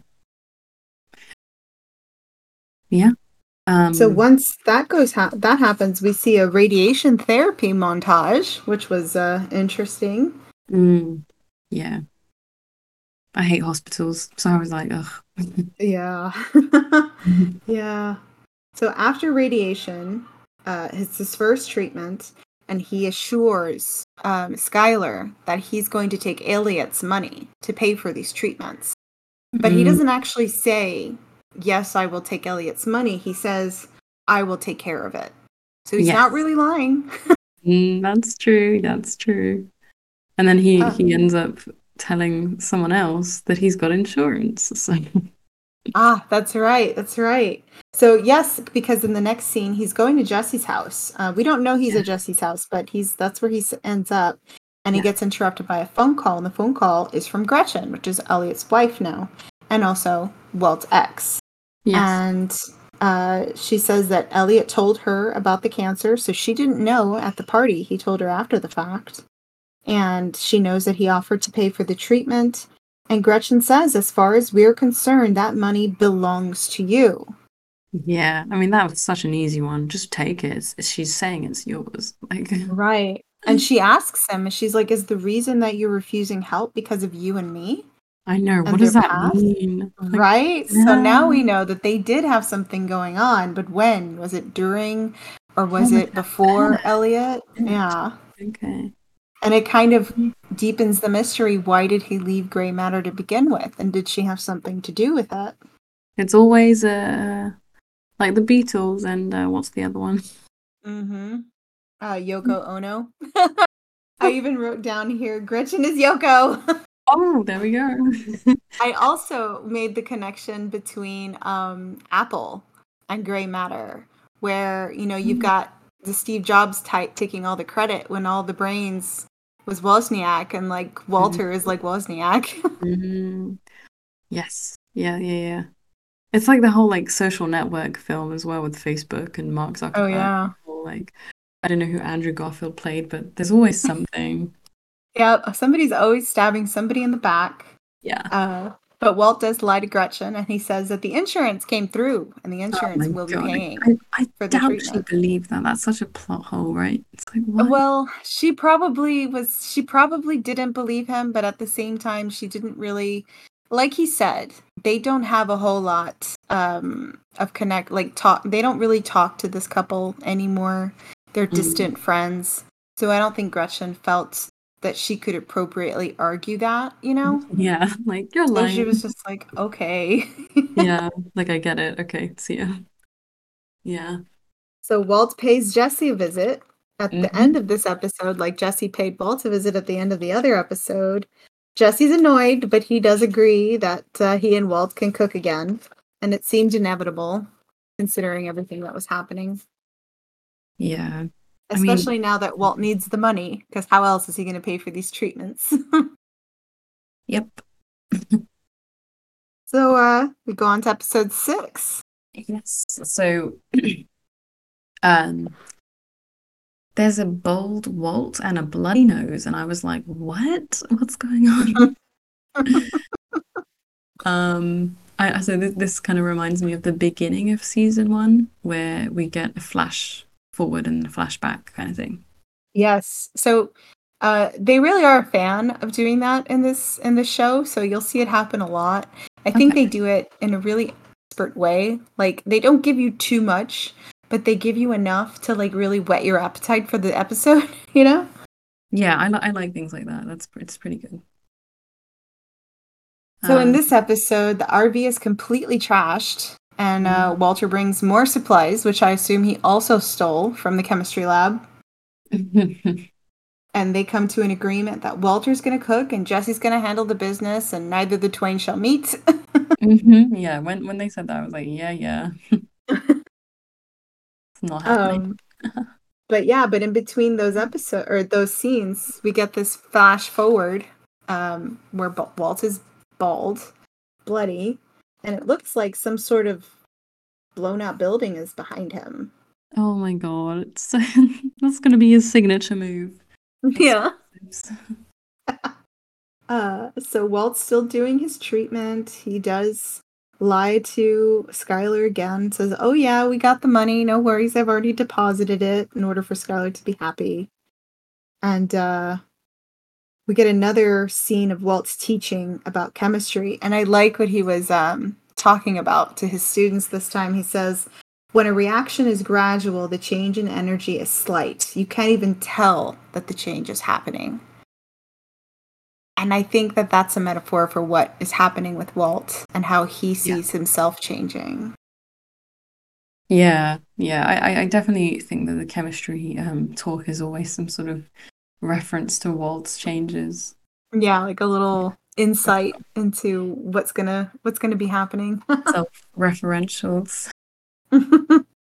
Um, Unfortunately, chemo is making Walt sick, as he Yeah. predicted. mhm, mhm. So he's having trouble at school. Yeah. He has some sort of connection with the the janitor, which is sweet. Um, Yeah, Hugo. mm, And uh again, they're in family therapy, so again, Walt gets no privacy. Because it's group family therapy. So they're all sitting there together as a family with other people that are there as a family, and they're all airing each other's business out. And he seems so uncomfortable with this. so American. Hmm. I thought so. I thought you were going to go there with that because it is. It's like, why would you want to be in group therapy? I mean, I guess, you know, you can compare notes and stuff, but it just seems so. It's such a personal thing that's happening. Don't think you would want to have to compare too many notes. At least not with the whole family there. You know, talk about me when I'm not there, please. Yeah, exactly. Um, and then we've got the, I think I, I, I took sort of more overarching notes for the last two episodes of the season. Um, well, in the next scene, Jesse, because Walt passes out or almost collapses or does collapse after he's cooking out in, in the RV again. Mm-hmm. And this is where Jesse discovers the radiation scars and that he's familiar with because his aunt died of cancer. And so he Yes. confronts Walt and he's like, Hey, were you ever going to tell me that you have cancer? and so they talk about it. And, you know, Jesse realizes, you know, he finally dawns on him, this is why you're doing all this. This is, you know, and I think, I think Jesse needed that. I think Jesse was having such a hard time yeah, putting it together. understanding what was happening. like, why Yeah. is this man doing this to me? and now it like it kind of makes sense for him. I think he can find a little more footing um regarding what's happening right now. Yeah, and I think that's important for their relationship. That that honesty, you know, I think it's ridiculous that he didn't tell him, but I think it's also maybe important that he found out this way because sometimes if you imagine Walt telling him too soon, it might have gone wrong as well. He might have been like, well, I'm Yeah. not doing this with you. Yeah. He could have said I mean, it could have gone all kinds of ways. Mm, I'm not really sure. Well, I say I'm not sure why Walt didn't tell him to begin with. Because I think most people would have said something, but I think because of Walt's ego, I think that's the only reason he didn't say anything to Jesse. Yeah, that seems to be a really reoccurring theme, the, the ego thing. So I'm definitely going to look out for that in season two because um, it's not something that I have been looking at consciously. I think I've noticed it, but you've brought it up enough times for me to go, oh, this is something to continue to look out for to see how it develops and how they play into that part. Yeah. Because mm. for me, like every time I see him making decisions that maybe don't seem logical, it's because of that. It's because he's trying to appease something having to do with his pride or his ego. You know, whenever he finds himself in a situation, it's usually because of that, you know? Yeah. So they cook, and Jesse tries to sell, and he sells a good amount, but not to the degree that Yeah. wants to sell. Walt's Yeah. like, we need to move this product. So he's interested in selling wholesale. He wants to sell by the pound. Yeah. And Jesse thinks he's crazy. He's like, where am I going to get these connections? They My only distributor someone. you killed. Yeah. Uh, they find a crazy guy who is, I think his name is uh, Tuco. Tuco. Yeah. Tuco Salamanca. Very cool name. Salamanca. Yes. Yeah. And he is absolutely insane. It's Jesse like meets him. Yeah, Jesse meets him through a junkie friend who was in prison with him. And so they you- go and they see him and they offer to sell him the meth that he and Walt are making. And he agrees, but under the condition that he doesn't have to pay him yet, which Jesse does not like. Yeah. And uh, he beats him to a pulp. Yes, with a bag of money, no less. How ironic. Uh, Oh see, my God. oh, Yeah. So before Jesse goes to Tuco, Mm. Walt gets a visit at school from Hank. Yeah. It's a business call this time, though. hmm And uh, you could see Walter shitting a brick Yeah. while Hank is going through the inventory of the items inside the chemistry lab.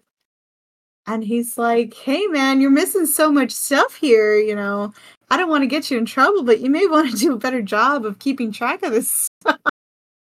Yeah. He's such a good, such a sweet, innocent guy. He's like, Hank. I mean, no, Walt, you need to just do a better job. There's no like suspicion of Walt at all. Mm-hmm.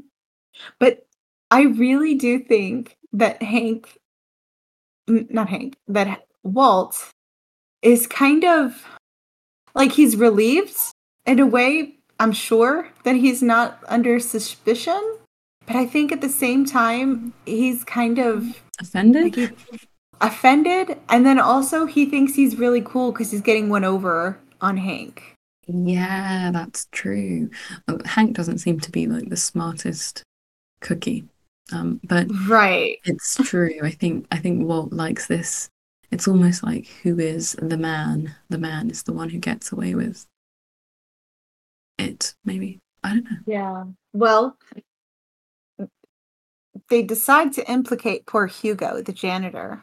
Yes. And Mm. so now he's going to get in trouble for this. But he also does not think that they don't, well, they don't have proof uh, during a, um, oh yeah, because they're, they're playing, they're playing poker together.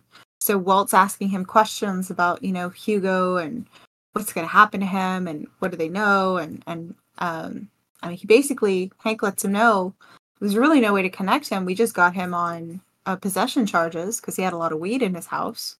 But we aren't really sure that he's the one that took the stuff, Yeah. right? I believe so. I don't. I don't think they had enough uh, evidence to prove that it was him. But I think Hank still thinks it's him. Well, yeah. I feel like Hank is uh maybe a little bit um short-sighted. Yeah. Mm. And and during the poker game, you know, Hank um, was bluffed, or Walt bluffed him into losing, even though he didn't have anything, and he he won. And Marie was like, "See, I can't believe that you, uh, that you let him beat you." And again, it just seems like Marie and Walt are more of the same type of person, and Hank and Skyler are That's more so of the true. same type of person. Yeah. Yeah, yeah, yeah. They're, they're cut from the same cloth. They've got this kind of conniving cunning that Marie and uh, Walt have, and then um, you know, Hank and, and Skyler are a bit more straightforward and Wholesome. Yeah, wholesome. Yeah. Yeah. Um, So Walt is very concerned because Jesse's not answering his phone. The last time he spoke to him was when he told him he was going to go to Tuco's place.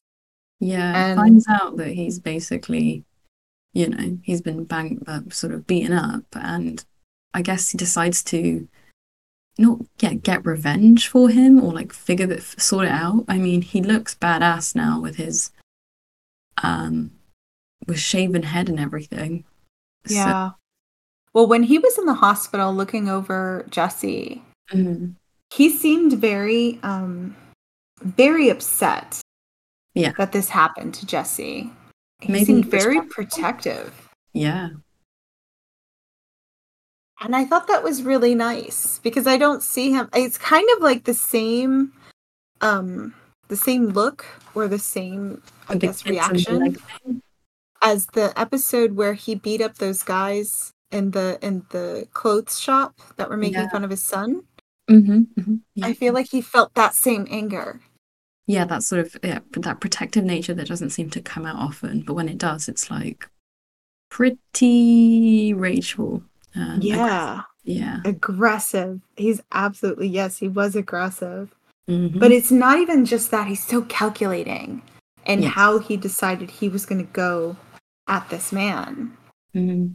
So he goes to Tuco and he takes this what looks like a bag of meth with him and he in to see him and he introduces himself as his alter ego Heisenberg. yes, that's the first time we hear that name, right? Yeah, yeah. And uh I'm not exactly sure where he saw that. I don't know if I know. was maybe was like, sounds like a like a beer. Right or something like that. I don't know. I think was Skinny Pete looking at a magazine whenever he was in the hospital room Maybe. I don't know. I'm I'm wondering if it was in that room because Skinny Pete asked him for his name and he never gave him a name. So I Oh. wonder if the gears started turning then as far as what he was going to call himself, like what alias he was going to give himself. Yeah. But I'm not sure where it came from. Um But he goes back and asks for more money uh, because Yeah. he wants compensation for what happened to Jesse. And Right. Tuco essentially like thinks he's an idiot for coming in with more meth. And what this isn't meth. And then he, he throws the thing, which causes a massive explosion and just it blows out all the windows and Yeah. It wasn't And so bad that anybody would die, but it definitely caused a big bad boom. And it was only a little piece, mind you, while there was a whole bag of that stuff sitting on that desk. Yeah, he grabs it and just essentially threatens a massive Toss it. explosion. Yeah. Um, and he gets he gets the money. Um, he basically makes a deal. He says, not just Yeah. one pound, I'm going to sell you two pounds, and I want you to give me the money up front. it's And- amazing. Seventy grand Oh. yeah. a week, dude. What the fuck? They're gonna become like the next big gang or whatever. I thought it was funny. Right before he walks out of this building, uh, they ask him, he asks him a question like, What is that? And, and he's like, It's a little tweak of chemistry. And then he walks away. And I'm like, Wow, he either sounds like a superhero or a super villain, one of the two. hmm I think yeah, that that's a really good point. Or like, it's like, it's like his little we have, yeah. catchphrase. Mm, A little tweak of chemistry. so nerdy. I love it. Yeah. And then when he gets out and he gets in his car, Mhm. like that absolute release of all that pressure. yeah, I like, was he- like, what is that? Was he just? I think he was I kind of like gave him the wrong thing. I was like, no. no no no he was like feeling some sort of exaltation like it was like all of this pent up rage on Mm. top of feeling all like his ego was really really like fed right now because mm-hmm. he just overpowered this obviously well respected and well protected drug lord you know because of all the guys that he had to get through to get to him and he just beat up his business partner. So i think walt was feeling like this just full on macho you know like bodybuilders like picking up the heaviest weight and throwing it down and releasing all that pent up energy at the end by screaming or, or yelling i think it's the same mechanism Yeah, right. Yeah, okay. That makes sense. Yeah, I was just a bit I was like, hmm, what what's he angry about? But I get it now. It's just this release of energy. Yeah. Yeah. And it kind of arches like it's uh it's carried over into the final episode, beginning of the final episode. He's Yeah, still on this like episode. high. Season one. Um Yes. he there is a lot of uh I don't know adrenaline not adrenaline like oomph in this episode. I mean it starts off with him fondling his wife under the desk while they're at this parent teacher meeting. In the middle of the meeting. Like the they are front and center. Yes, and it's just wild. I mean, this new look, this new guy, he's essentially a new guy, and then they had set they have sex in the car in hmm the parking lot. Um yeah.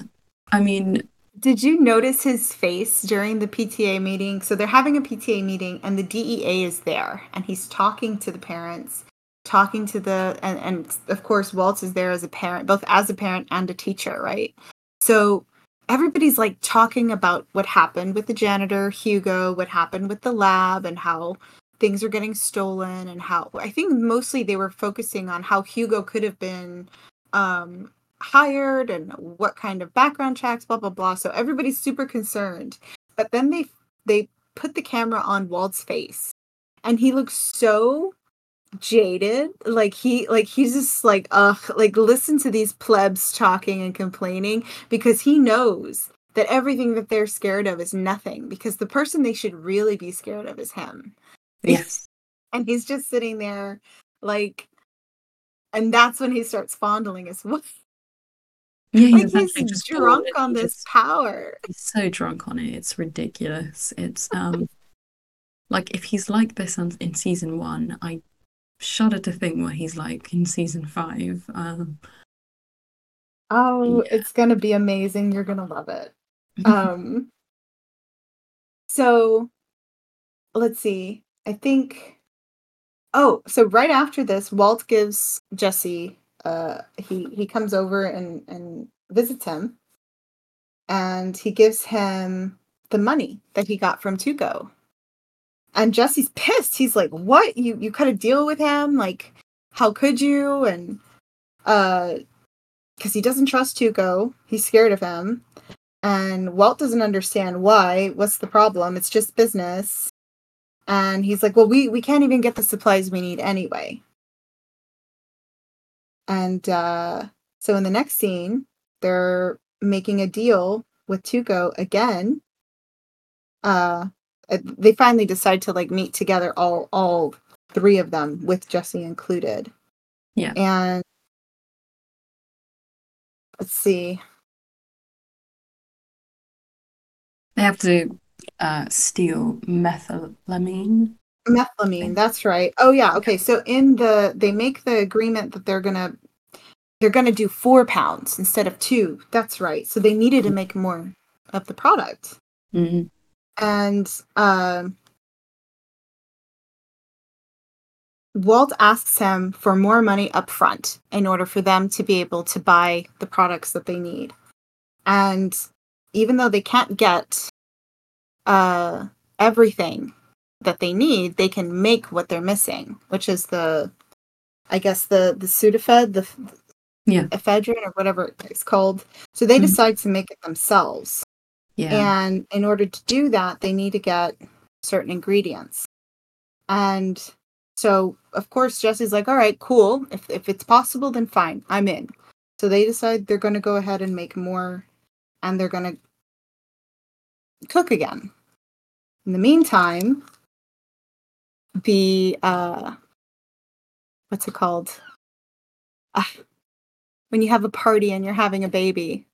Oh, oh yeah uh, a Baby shower. shower. yeah So they're having a baby shower, and Marie gives the baby a tiara,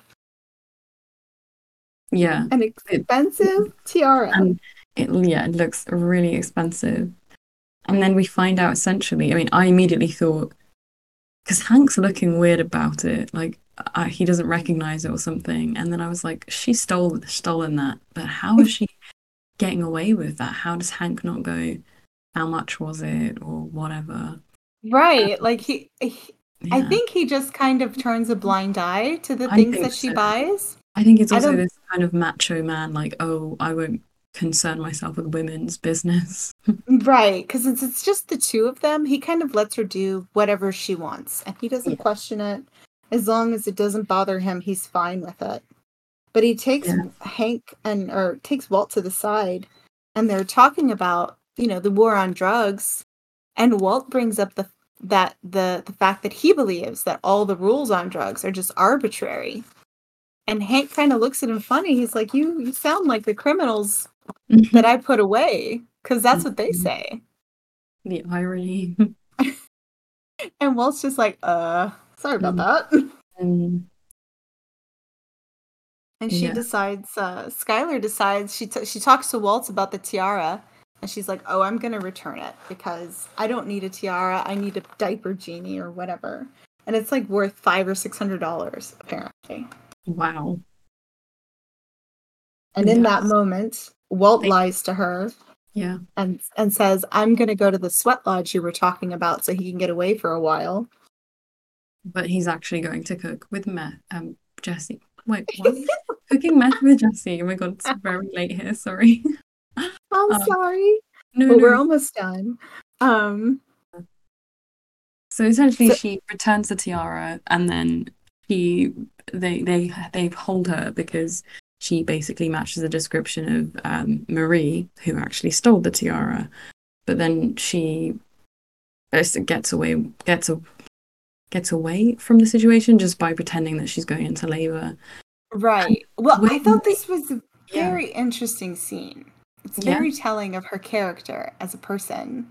Because, okay, uh, her and Marie, because that tells me number one, Marie went in there in a wig because they think it was a blonde Mm. woman, and Marie's not blonde. Um, Yeah, But I, then I was thinking that's weird. Are they just like thinking all white women look the same? They have different hair color.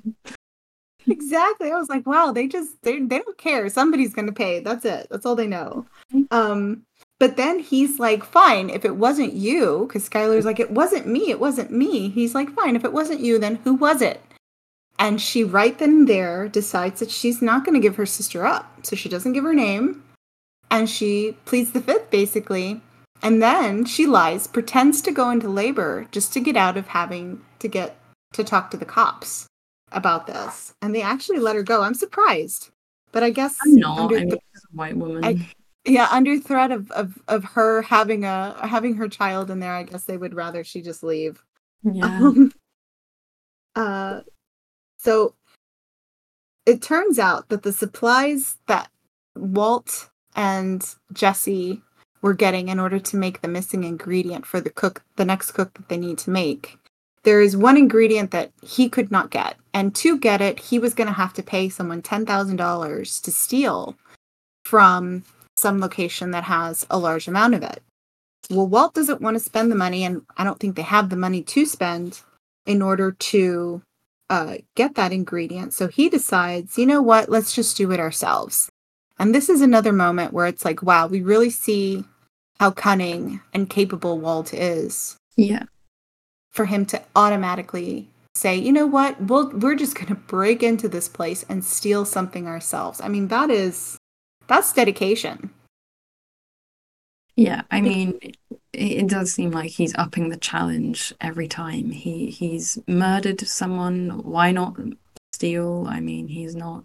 He's making drugs. And then what what else is left? He's hitting all the different laws to break, and it's like Yep, we're at a trifecta now. Yeah, it's going all the way. Um,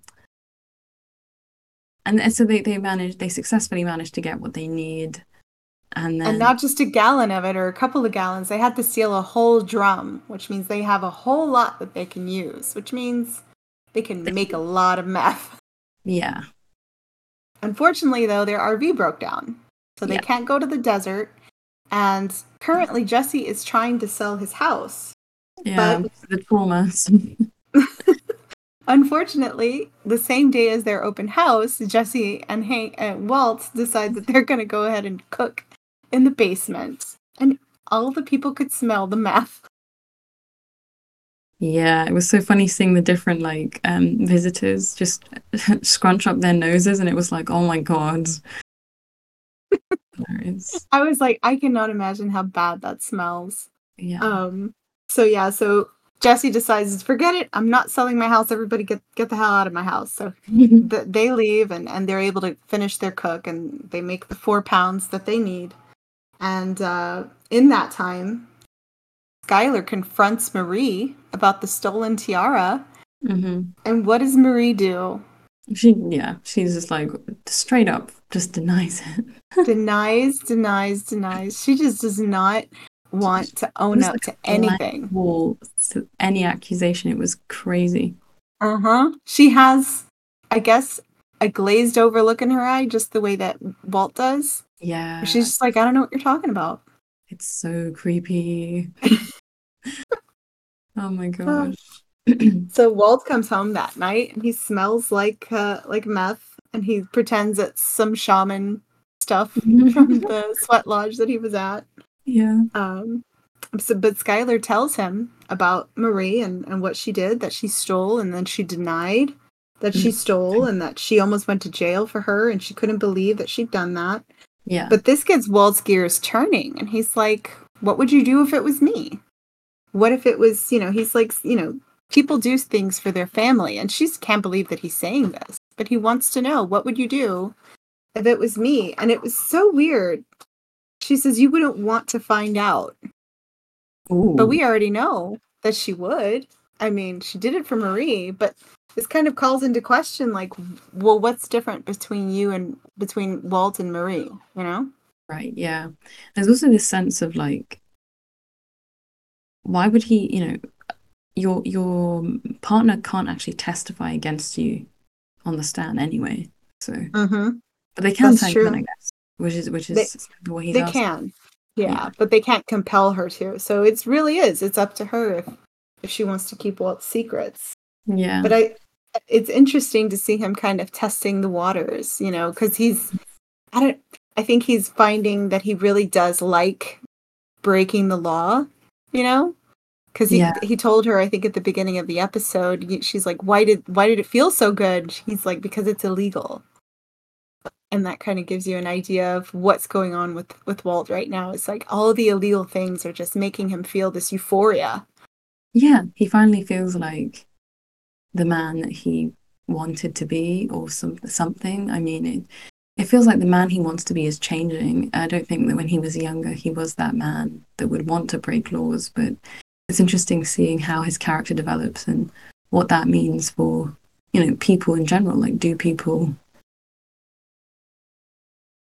um, who are addicted to stealing or addicted to breaking a rule in some small, minor way, just to feel a sense of control I think. Like they're addicted to the dopamine rush of Yeah, and also you get that you feel like you are in control of everything if you if you And like you mentioned before, he felt like he was not making his own decisions in life. So now that he is making these decisions, they're his to make, you know, and every wrong decision is his decision. um but so yeah, the next day, they we- delivered the four and a half pounds of meth to Tuco. and it's a nice blue hue, and he's ah, like, that's right. yeah, Oh, and it's blue because of the the different um the supplies is different now. So now they're gonna have this signature look. Before it was crystal clear, now it's blue. So it's gonna be more noticeable to the DEA, I'm sure. And then at the very end, Tuco's employee speaks out of turn. And in in um of course Tuco fashion, he beats him within an inch of his life. I wonder if he lived. I can't remember if he lives or dies. he looked so beaten up. Oh yeah, I think he dies. Um, but Jesus. Walt and, and Jesse's face are just aghast. Like, what is happening? I mean, to quote my friend, their faces they look like a slapped ass or something. And that's like an interesting British saying. It's like a face like a slapped ass. I had to ask my friend what that meant. But um, I don't know why that is so funny though. it's it's just so weird. but they both look so horrifying. And I um, think Walt was like, I think up until this point, Walt was feeling very like like confident. He felt like a real badass, you know? Mhm, with his with his sunglasses and hat. Yeah. And then you see he he witnesses Tuco just beating this man to death in front of him, and it kind of drops him down a peg or two. I think. Yeah, Tuco Tuco's the real real deal. Yeah. He really is. Like he is insane. I'm Yeah. excited for season two. Are you? Yeah, I mean it's it's um probably gonna start off with a bang because like there's no time jump, right? You know, I don't remember. I really don't. But I Okay. don't think there's Okay. much of one. Yeah. I mean I'm interested to see like their relationship developing with Tuco because I guess now they're connected. Yeah. That, well, Yeah. for sure. I think he he plays a pretty big role in their in their enterprise from now till a while, I guess. So oh, we'll see what happens in season two with them. Yeah. So thank you everyone for joining us. Um, I hope you're uh, enjoying revisiting Breaking Bad if you've already seen it or watching along with us if you haven't. And hopefully you'll join us next week for season two. Yeah. See you guys. Have a great week. Bye. Bye.